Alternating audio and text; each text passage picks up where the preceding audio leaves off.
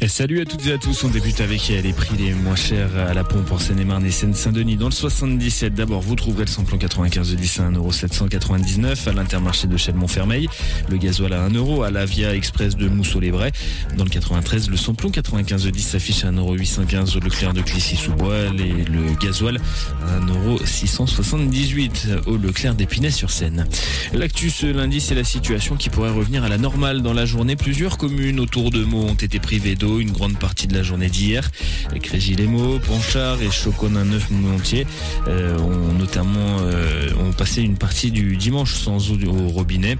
La faute à une rupture de canalisation. Les municipalités ont distribué des bouteilles d'eau aux habitants.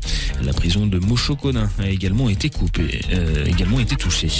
Une vague d'orage a traversé une partie de la France ce dimanche. Des rafales de vent à 105 km/h ont été enregistrées à Orléans, ainsi qu'un épisode tornadique Seine-Maritime et des grêlons de 2 à 4 cm observés dans le Cher, selon Météo France, en Ile-de-France. Le courant a été rétabli, mais 11 000 foyers ont été privés d'électricité. Le concert de Sting, qui devait avoir lieu dans le parc du château de Fontainebleau, a été annulé. 68 départements restent en vigilance jaune aux orages ce lundi. Le salon du Bourget ouvre ses portes aux professionnels ce lundi après 4 ans d'absence. Le chef de l'État Emmanuel Macron est attendu sur place. Plus de 400 entreprises américaines ont fait le déplacement et les carnets de commandes devraient chauffer.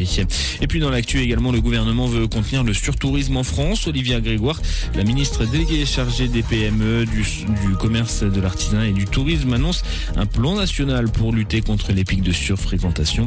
Des campagnes de sensibilisation sont prévues et les limitations d'accès à certains sites vont se multiplier. Et puis en foot, l'Espagne a remporté la Ligue des Nations après être venue à bout de la Croatie au tir au but. Les Espagnols succèdent à la France au palmarès de la compétition.